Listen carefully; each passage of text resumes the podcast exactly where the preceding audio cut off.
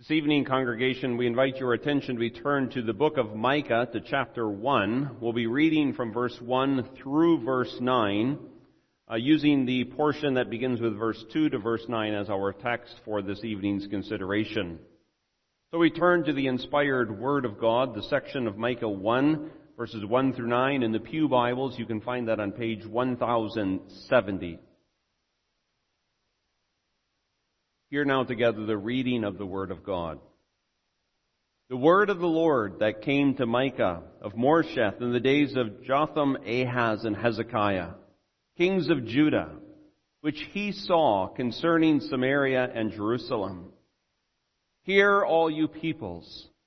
Listen, O earth, and all that is in it. Let the Lord God be a witness against you, the Lord from his holy temple.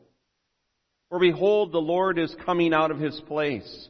He will come down and tread on the high places of the earth. The mountains will melt under him, and the valleys will split. Like wax before the fire, like waters poured down a steep place. All this is for the transgression of Jacob, and for the sins of the house of Israel. What is the transgression of Jacob? Is it not Samaria? And what are the high places of Judah? Are they not Jerusalem? Therefore I will make Samaria a heap of ruins in the field, places for planting a vineyard. I will pour down her stones into the valley, and I will uncover her foundations. All her carved images shall be beaten to pieces, and all her pay as a harlot shall be burned with the fire. All her idols I will lay desolate. For she gathered it from the pay of a harlot, and they shall return to the pay of a harlot. Therefore I will wail and howl. I will go striped and naked.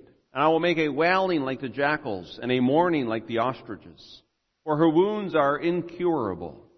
For it has come to Judah. It has come to the gate of my people, to Jerusalem. Thus far this evening, the reading of the Word of God. Congregation of the Lord Jesus Christ, if we pause and if we are honest with ourselves for a moment, I think we would all confess that it is rather easy to condemn sin in the world. The sins that are out there, so to speak.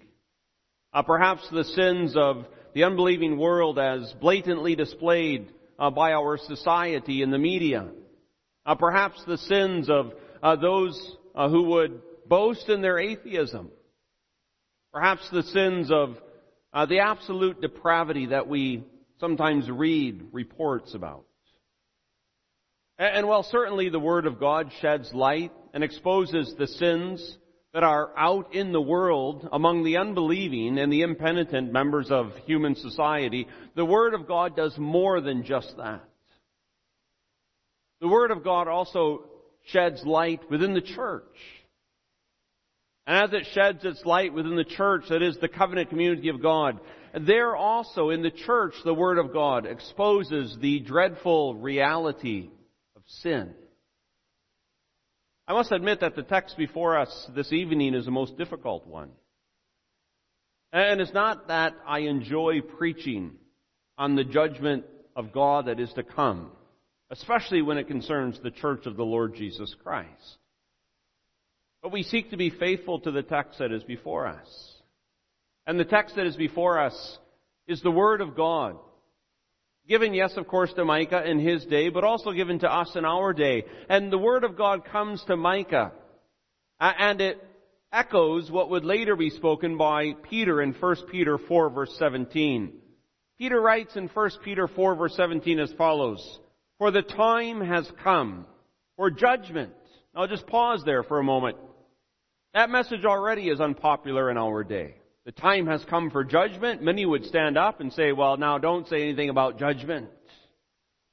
Others perhaps would object and say, there is no such thing as judgment. They would laugh and they would scoff as the laughers and scoffers always do. But Peter continues and what he says, what he writes underneath the inspiration of the Holy Spirit that follows even heightens the tension of the statement. The time has come for judgment to begin at the house of God. Now maybe we have read that text over numerous times in our lives. Maybe we've even memorized it by way of repetition. But there is something that is absolutely striking. The time has come for judgment to begin at the house of God. Many of you know that Peter continues and he says, and if it begins with us first, what will be the end of those who do not obey the gospel of God? What we have in Micah 1 verses 2 through 9 is a prophetic oracle, a foretelling, a foretelling of an event before the event even takes place. But a foretelling with absolute certainty that the event which is foretold will take place. And basically what Micah says is the same as what Peter says. The time has come for judgment. And that judgment will begin at the house of the Lord. Now Micah is writing in a day, and we remind you of these things which we set forth in our introductory sermon, in which Israel, uh, the covenantal people of God, those people who have been blessed beyond measure.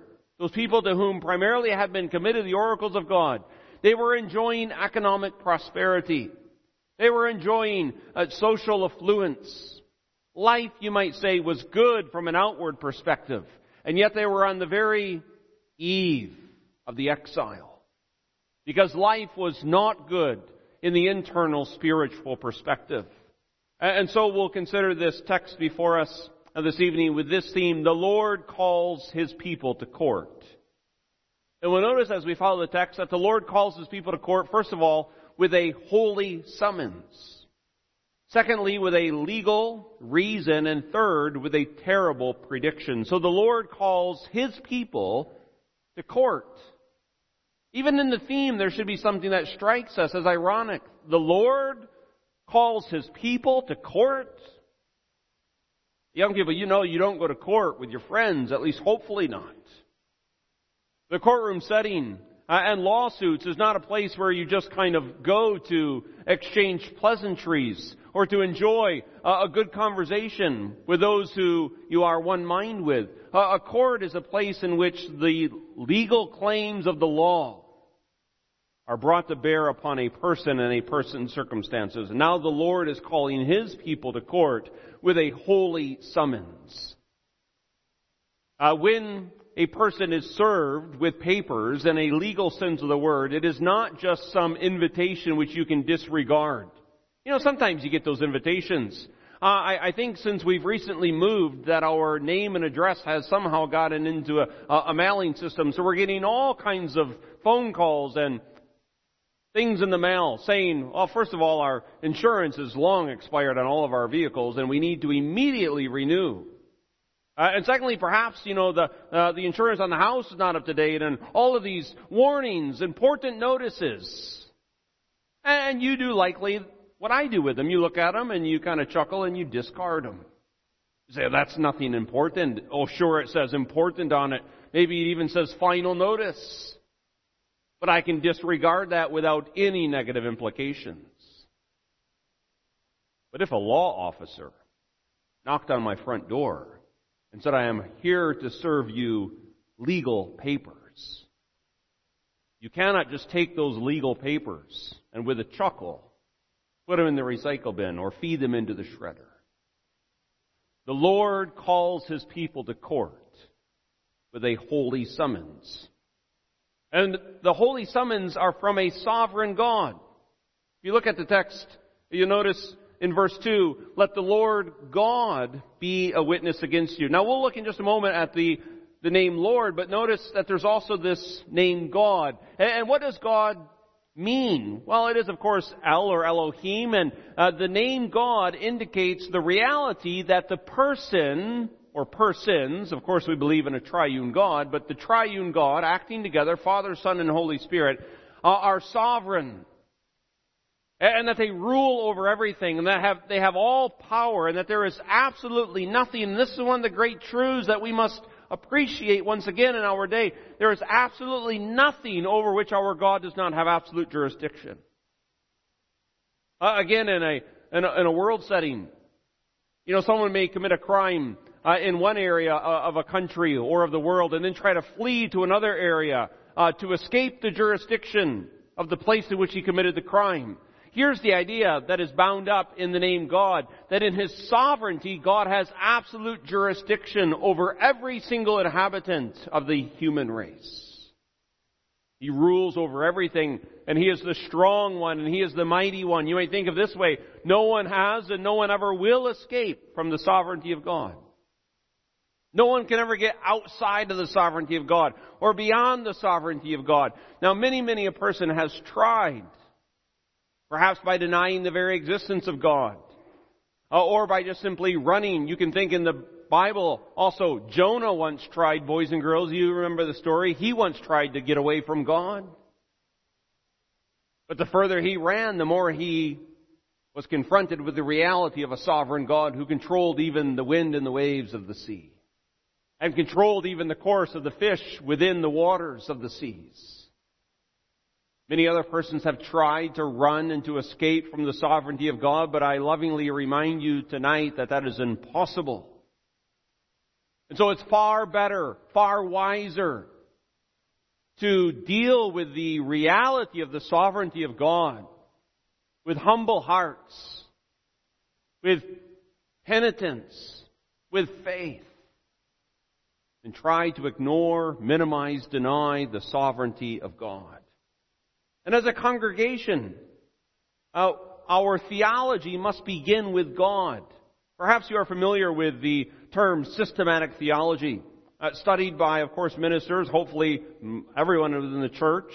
Uh, courses in seminary move you through systematics uh, in a certain structural order. And now there is the section which is entitled Prolegomena where you deal with matters especially related to the revelation of God, the Bible of God. But then the first section of systematic theology, and rightfully so, is what we call theology proper. Or, or the study of God Himself. And our concern is that the church, and this is not some new problem, but it is a continual problem, our concern is that the church wants to begin with man. Man generically, male, female. The church wants to begin with us and with our own felt needs and our own senses and our own perceptions. That's not the wisest way to begin. That's not the biblical way to begin. The biblical way to begin as a church and as a Christian is to begin with God and to emphasize the sovereignty of God. That's how the Bible itself begins. In the beginning, God. So from the sovereign God comes this holy summons, but notice that in relationship to his sovereignty, there is also the majesty of God. Verses 3 and 4 begin to paint a picture of the majesty of God. And when you think of majesty, think of someone who is high and lifted up with unparalleled power. So verse 3, Micah says, For behold, the Lord is coming out of his place. And, and the idea is, or the, the, the picture is, this sovereign ruler is now beginning to move and to come forth from his royal throne and from out of his royal palace. For behold, the Lord is coming out of his place. He will come down and tread on the high places of the earth. Now notice the highest exalted places of the earth, whether you want to think geographically of the mountain ranges, which can be so majestic in their appearance, are but simple stepping stones for the majestic God who has created them. Or perhaps you want to think of all of the exaltation of the inhabitants of the earth. All of the pomp and pride of humanity is but nothing underneath the feet of the one and only majestic God.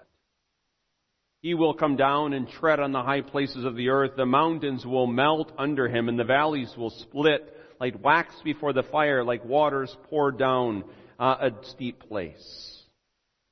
So know that God is a sovereign and a majestic God, but also to begin to heighten the emphasis of this summons into court, this is also the covenant Lord. And so in addition to God, there's also this name Lord used repeatedly, three times throughout this uh, text.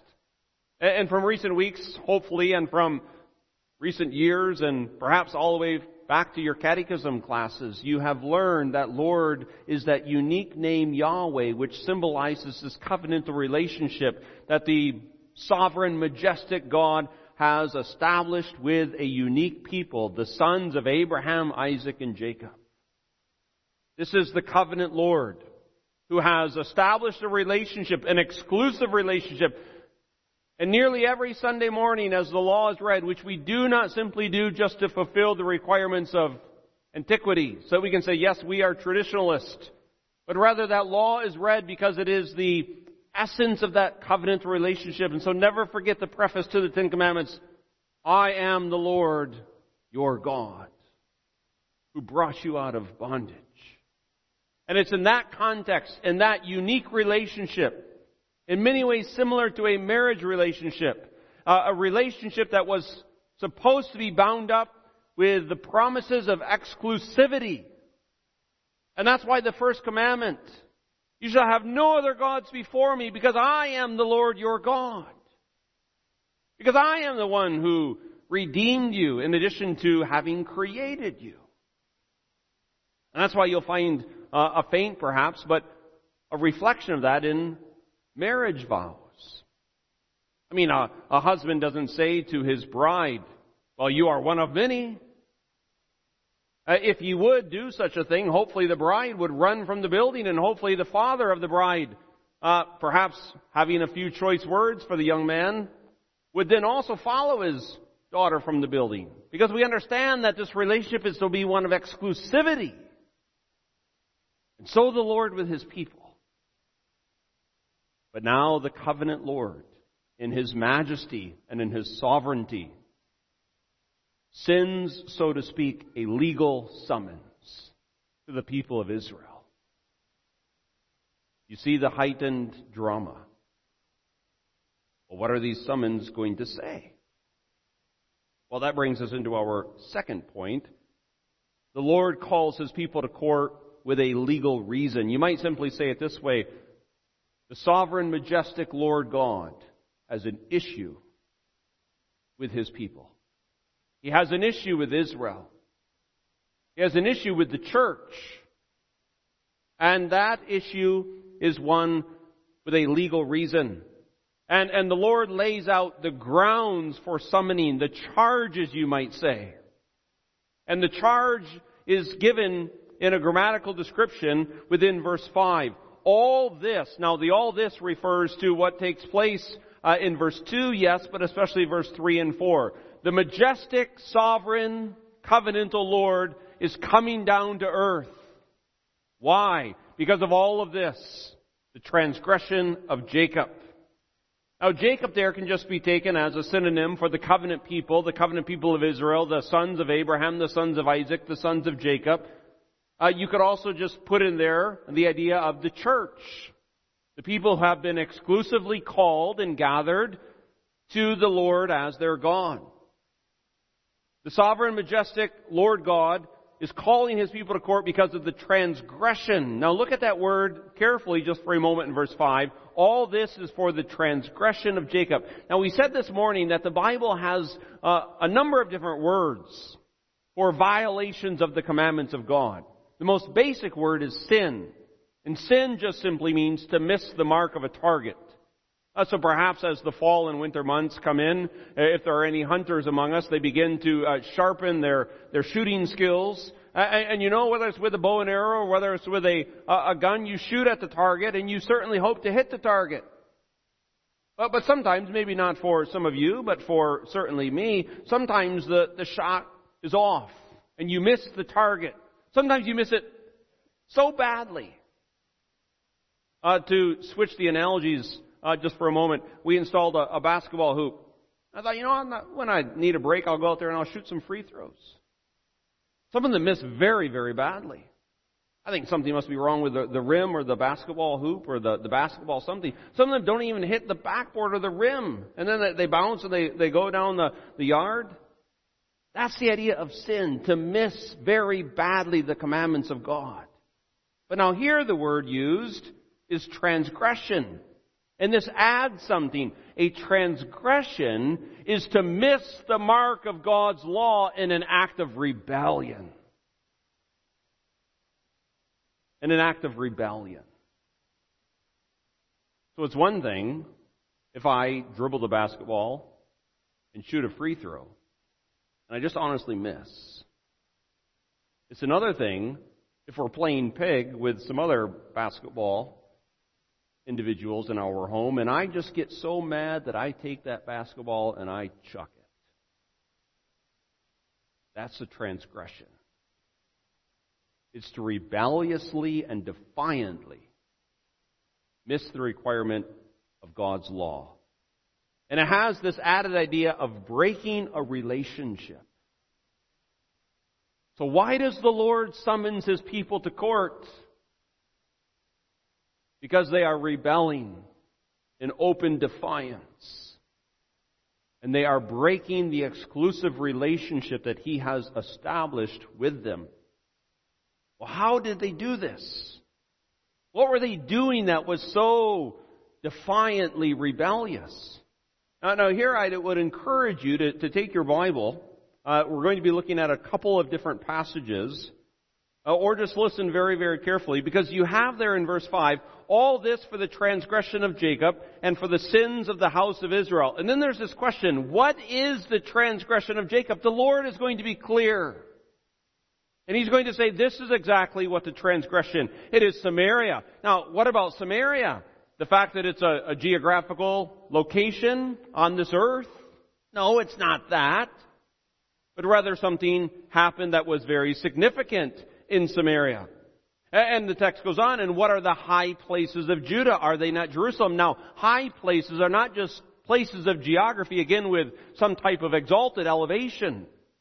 If you first of all will turn in your Bibles to 1 Kings 14, we'll begin to understand something of what Samaria and the high places uh, symbolize. 1 Kings 14, verse 22 through 24. Uh, we read as follows. Now Judah did evil in the sight of the Lord, and they provoked him to jealousy with their sins which they committed, more than all that their fathers had done. For they also built for themselves high places. There you have that phrase, high places. Sacred pillars and wooden images on every high hill and under every green tree. And there were also perverted persons in the land they did according to all the abominations of the nations which the Lord had cast out before the children of Israel. So the high places are places in which idolatry was rampant. What is idolatry? Worshipping, serving, paying religious activities to anything apart from the one true, sovereign, majestic, covenantal Lord. And you'll see this flow out throughout the giving of the Ten Commandments. I am the Lord your God who brought you out of bondage. Therefore, don't have any other gods before me. This is an exclusive relationship, the Lord says to the children of Israel. And don't have any other gods before me, and don't make any images. That's what the pagan nations do. And there were all types of grotesque and perverse activities that went along with the pagan worship of their idol gods. And the sad thing was that Israel had settled into the promised land and had begun to look around and said, oh, look how the Canaanites worship. Maybe we should do it that way too. But yes, let's build a high place here under this green tree and let's build, you know, a, a pillar here in Samaria. And, and let's establish other places of worship. If you fast forward to 2 Kings uh, chapter 17, you'll, you'll find an extended commentary on the evil that Israel did in those days. Uh, you can read the entire narrative at your own leisure, but tonight just look at 2 Kings 17 verse 33. And here again we have this uh, example of the establishment of high places. But notice that it's a mixture, or at least it is an attempted mixture by the covenant people of God. Verse 33, they feared the Lord, yet served their own gods. They feared the Lord, at least to some extent, and yet, yet they served their own gods, according to the rituals of the nations from among whom they were carried away. To this day, they continue practicing the former rituals. They do not fear the Lord. Now, there might be an apparent contradiction there. Uh, but what the author is indicating is that they did not, the people of Israel in that day, they did not have a deep spiritual fear of the Lord because they were guilty of idolatry. So why does the sovereign, majestic, covenantal Lord summons his people to court? Because they were worshiping him according to the practices, the rituals, the customs, the habits of the ungodly world. Just notice as we reflect upon this legal reason, notice how seriously God takes worship. He is ready to come down from his holy throne and to engage in legal proceedings against his bride, his covenant people, the sons of Abraham, Isaac, and Jacob, over a matter of worship. The Lord takes the worship of his name very seriously. The first observation. The second observation. Notice the dangerous temptation to take cues for how we ought to worship from the world. The people of Israel, they feared the Lord, at least to some extent, but they tried to exercise their religious activities according to the pattern of the world. Now, we don't have to go into extensive detail on this, but broadly speaking, the church especially in the western part of the world, I'm convinced is more concerned with what they can learn from the world about how to worship than what they can learn from the Word of God. And you will find church after church after church with worship committee after worship committee after worship committee with novel idea, with new gimmick, with new tactic taken from the rituals of the world. I hope, I trust, I pray that we well understand what's known as the regulative principle of the Word of God. Why do we do what we do when we worship God corporately? Hopefully the answer is we do what we do because that is how God has revealed how He desires to be worshiped. We do not have autonomy when it comes to worship. What do I mean by that? We cannot come and say, well, I think it'd be a good idea to do this. Well, I think it'd be a good idea to do that. That's what the Israelites did, underneath the leadership even of their kings. And so you can find that the golden calves were built at Dan and Bethel. And the leaders of Israel said to the people of Israel, you don't have to go down to Jerusalem. Look, you can worship right here. And you can do it in this up to date sort of a way. All your neighbors are worshiping this way. And this mindset has sadly begun to creep into the church. So that people who at least externally acknowledge, oh yes, we fear the Lord. We're Christians. We serve God. But when it comes to worship, well, I like to do this. Well, I like to do that. Maybe even in relationship to Sunday evening. Well, you know, I certainly am a Christian. I certainly fear the Lord, but when it comes to Sunday evening, you know, that's my time. Feared the Lord, but served God after the rituals of the pagans. Just as a observation, why are so many churches empty or even closed? Not because the people who once filled the pews all of a sudden in a moment said, we're no longer Christians, we renounce the Christian faith, we don't believe what the Bible says, but rather they began gradually to worship according to their own imagination. And they made up their own rituals. And throughout it, they lost something of an understanding of the importance of worship. I am the Lord your God. You shall have no other gods before me. You shall not make any images, but you shall worship me exclusively. Why did the Son come into the world? Because the Father is seeking worshipers. Worshippers who will worship Him in spirit and in truth. And now, this points out our need to examine our own hearts. Because again, this is not some legal summons sent to the Canaanites. And we dare not just simply leave our assembly tonight congratulating ourselves in some type of Pharisaical, oh God, I thank you that I'm not like other men. For I worship you twice on the Lord's day. But rather we all must examine our own hearts and see there the tendency that we each have to worship according to our own imagination. Then to express genuine repentance and find forgiveness in the Lord Jesus Christ. Because the call to court comes also in our third point with a terrible prediction. The terrible prediction is pictured by God acting in judgment against those who rebel against Him. Now remember the word that is used, if you go back to the words of our text, transgression, is an act of defiant rebellion against God. Verse 6 Therefore, because, because of the transgression of Jacob, because of the rebellious building of these high places and these fabrications of pillars and idols, therefore I will make Samaria a heap of ruins in the field. Places for planting a vineyard. Now that's not a good thing. I mean, vineyards are good things, and vineyards was a sign of prosperity. But when the Lord says, your high places, I'm going to tear them down. And I'm going to make it so that it's a heap of ruins with stones on the valley, and I will uncover her foundations.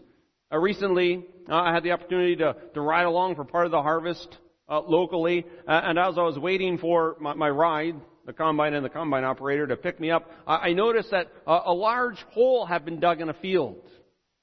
And, and in that hole, it looked like an entire old barn had been pushed. Not just by a, a person, but I'm thinking of a bulldozer. And some of you know how to bury barns and holes in the earth. I actually took a picture of it, uh, and it was kind of an interesting little observation, and then I come to this text. I will make Samaria a heap of ruins in the field. An entire barn in a hole in a field. The Lord says to his people, You rebelled against me. I will come down and I will destroy everything that you have built. Why? Well, the Lord gives the reason why in the Ten Commandments. I am a jealous God. Now, sometimes we speak about jealousy as being something negative, but in this case, it's a positive virtue. God is a jealous God. On a faint, reflective note, if a father were giving a daughter away in the previous analogy, and, the young man said, You are one among many of my lovers. And if the father sat there unmoved, I think we would all look at him with a bit of suspicion. We'd be like, What in the world is wrong with her father? And we'd say, What in the world is wrong with the young man? But what in the world is wrong with her father? He's a jealous man, and a husband is a jealous husband, and a wife is a jealous wife, properly given the exclusivity of the relationship. God is a jealous God. And he's jealous first and foremost of himself as the object of highest affection. And so God's attribute of his sovereignty and his majesty and his exclusivity and of his holiness and of his righteousness moves him to jealous anger and wrath even against his covenantal people. And so judgment in verse 3 is coming and will come down. And notice in verse 4 something of the severity of that judgment. This is not just, you know, a frown on the forehead, uh, a, a mere glance of disapproval. Rather, this is the holy activity of a thrice holy God who has been stirred to wrath because, to speak bluntly, his people have gone a whoring after other gods and have imagined all sorts of ways to worship the one true God of heaven and earth, ways which he did not prescribe. Don't let anyone who hear these words be deceived. According to the words of the apostle Paul, God is not mocked. Now do we believe that or do we not believe that? If you and I build a high place in which to worship according to our own imagination, make no doubt about it, we are mocking God in a rebellious sort of defiant way. And because God is who he is, he is not mocked. But he will certainly come in judgment. Now notice how the prophet responds. Verse 8 and verse 9, there is this descriptive, detailed narrative of how the prophet responds. In many ways, it's similar to what you would do uh, in those times at a funeral. Verse 8, Micah says, I will wail and I will howl. I will cry out in an act of corporate repentance for the idolatry of my people. And so here's where we are also reminded that we dare not take the posture uh, of the Pharisee and just walk out and say, Oh God, I thank you that we're not like other churches. And I thank you that we're not like other people. We were there tonight. Just note that in the ledger. Uh, we notice also those churches that were not opened and those people who were not there. That's not what Micah says. I will wail and howl. I will strip myself of my clothes and I will go about naked, not in some type of perverse manner, but in a wailing like the jackals and in a mourning like the ostriches, for her wounds are incurable. Micah understands idolatry leads to apostasy. Now her wounds are incurable. Of course, the remnant of Israel remained, and the elect of God are certain and sure, safe in the arms of the Lord Jesus Christ. But speaking more broadly of those who were underneath the administration of the covenant, many of the tribes would be lost in the exile. And many a son of Abraham and a son of Jacob would be lost. Now certainly there were the Daniels and his three friends in Babylon who would preserve the continued worship of the true God even in the midst of all of the opposition, defying the earthly secular leaders who said, don't bow down, don't pray to your God, do bow down to this idol. Uh, but those four men, as an example of the remnant, said, we will not because we cannot, because we are bound to an exclusive relationship with the sovereign and majestic God of heaven and earth. But think of how many sons of Israel were lost through idolatry that leads to apostasy. And this is what grieves the heart of the faithful office bearer in the church. Think of how many sons and daughters of the covenant are lost because of vain worship and because of novel ideas about what to do when we gather together on the Lord's Day. Think of how many sermons are never heard because the doors are never opened and because the Bible is never opened. Think of how many opportunities to proclaim the riches of Christ are lost because the community, the congregation, the persons are too busy, too distracted, too devoted to their own interest. This is why the prophet says, I will weep and I will wail.